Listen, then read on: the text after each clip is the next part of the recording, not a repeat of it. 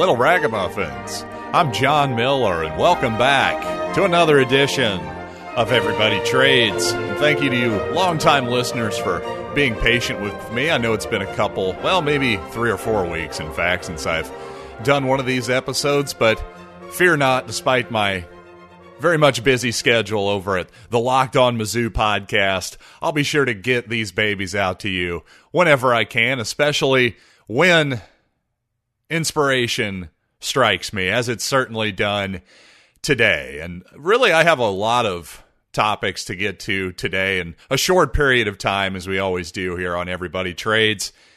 And I want to start off with just the idea of what I would call fear based thinking.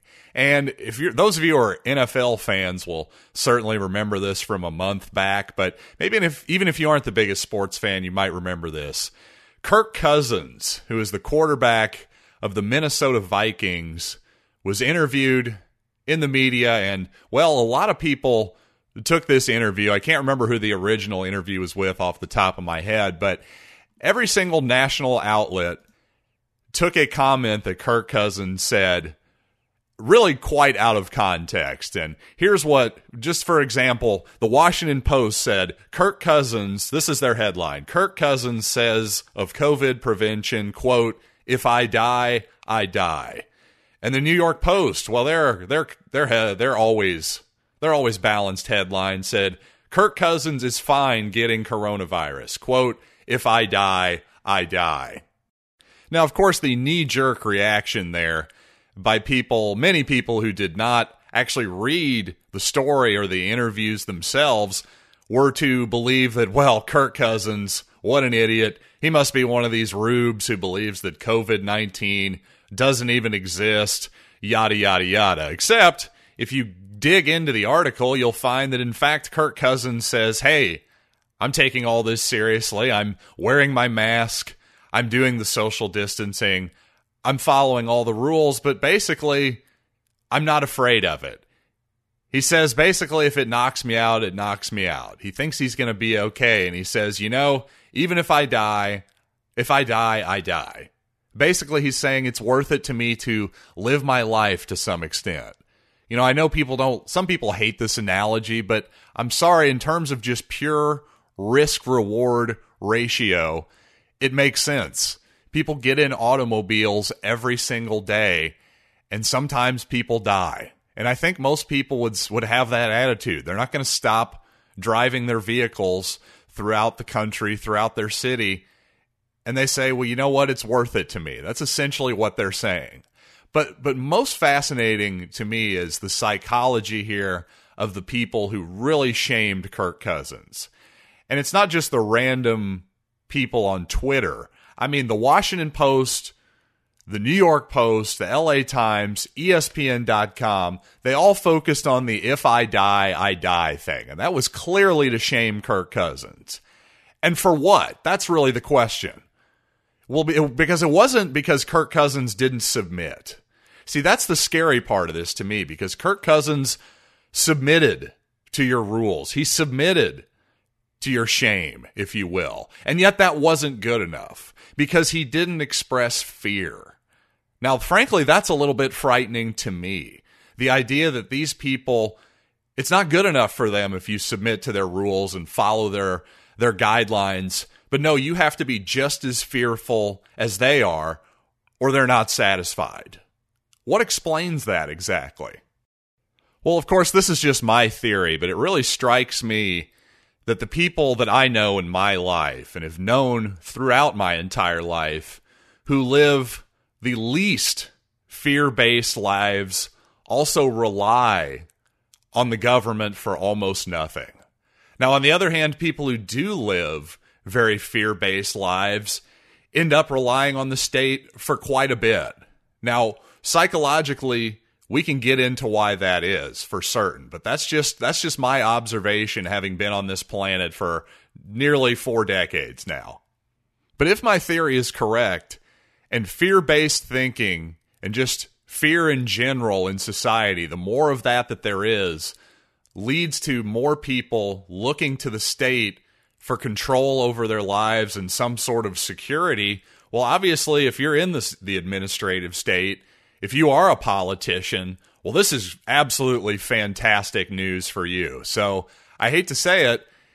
Those of you, the type of people who write for the Washington Post, for instance, well, they're very much in that DC politically power motivated bubble that all of those people in actual in actual politics, not just the media, they all go together. Is what I'm trying to say. It's all just one big nasty soup at the end of the day, and these people all sort of have the mental that same mentality.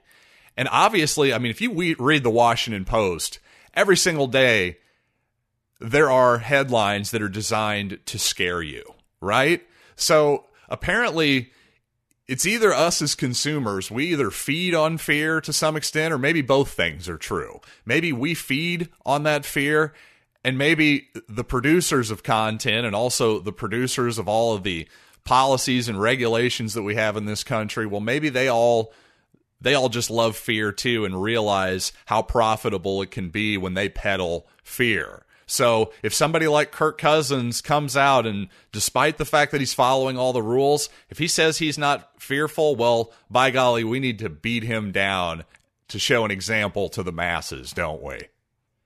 Speaking of fear, what's truly frightening to me is that we've obviously forgotten what right and wrong really is in our society, especially when it comes to law. And this idea that morality is subjective is one of the scariest ideas that has frankly seeped into our educational system. We've gotten away from common law. We've gotten away from the ideas of, of basic common law of, for instance, the stuff that's in the Ten Commandments and the stuff that's in basically every major religion, the kind of stuff of, you know, the basic thou shalt not kill, and st- stealing, all that kind of stuff. Well, we've taken that and we've now we've now taken that sort of common law and turned it into government law. And now we've all taken our cues of right and wrong from the administrative state, from the political apparatus in DC or in our state capitals or in our in our city halls wherever it might be.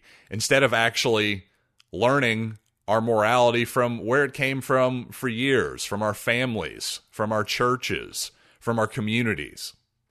You know, I know my main focus on this program is usually economics, so uh, allow me to digress for just a second and point out when it comes to ethics. Like, for instance, if you pay somebody to mow your lawn, let's talk about ethics versus psychology for a second. Obviously, in my world, in a world of free trade, of course, there's nothing wrong with paying another human being to mow your lawn. Just know something. This is the psychological side of that. Just know that as soon as you start paying somebody to mow your lawn, that satisfaction you got from mowing your lawn every week, well, that's all going to completely disappear. Now, you would think, well, hey, I earn money some other way just because I traded that labor for somebody else's labor in terms of landscaping, well, shouldn't that be just as satisfying? The reality is it isn't. That, that's just how our brains work. So you are losing something in that trade. There is a bit of satisfaction that's lost in our trade, but this is how human beings work, right? We are constantly trying to improve our lives. And in that process, we get a little bit lazy. And sometimes in that process of becoming lazy, we cheat ourselves out of something. Now, of course, this is where subjective values come in, right? It might be worth it to you to pay for somebody to mow and you don't like mowing that much. That's all well and good. But my point in that little digression was that psychologically, in the same way that when you pay another human being to mow your lawn, you lose the satisfaction that you would have had mowing the lawn yourself. Well, when you farm out morality from outside of your family, from outside of your community, from outside of your church, when you farm out morality to the state, to the government, to, to a point to entities that basically are going to do what they want with that whole idea, the idea of right and wrong. It's not going to come from you anymore. Well, guess what? Something is also lost there as well. And what's obviously lost is again that common law tradition which all religions, all major religions say that murder is wrong, for instance. Well, murder does not suddenly become okay just because a majority of people in Congress says so, for instance. And the same thing with theft. Theft is not suddenly okay because a majority of people in Congress agreed that it's so. And I think on that basic level, we can all agree with that. But somehow, when it gets into the murky realm of the state and partisan politics, well, ethics is just utterly and completely absent from that entire process. You would never treat your neighbor or your wife or your son or daughter the way people in Washington and in your local city hall, quite frankly, treat us every single day. For instance, the people at the city council in my city of Columbia, Missouri, well, they just recently had a restriction on bars couldn't be open past 9 p.m. Well, then very graciously recently, they've upped it to 10:30 p.m. Now my question is where do these people get the moral authority to tell me what to do with my property or any business owner what to do with their property? And if you don't have a better answer, frankly, than, well, a majority of people in the city council thinks that's the way that it should be, well, there's another thing that's obviously been lost in this recent transaction. So, with all that being said, I frankly encourage all of you to live a little bit more like Kirk Cousins. And you know what? If you're not a big mask fan, that's okay. Put the thing on when you go into Walmart anyway, or these small businesses that are, uh, even more importantly, it's not as though all these small businesses want you to put on the mask or need you to put on the mask necessarily, but the reality is is they have to comply with this stuff or for they could be taken out legally in terms of the legal system and all that kind of good stuff. So always keep that in mind. But at the same time, while you're following the laws, while you're following the rules, I should say that especially, you know, your local businesses are putting in place, don't they've got enough problems. Don't be a problem for them on top of everything that they're dealing with. But at the same time, don't live your life in fear. If there is a business that says, hey, you don't have to wear a mask, well, and you feel like don't wearing a mask, then don't. That'll be okay too. But at the same time, of course, respect everybody, their wishes, their values, no matter how kooky you might think they are. But by golly, we all only get one life, and to live that entire life in a fear based mentality is just no way to live, in my humble opinion. So, with all that being said, thanks a lot for joining me right here on Everybody Trades. I will see you all next time.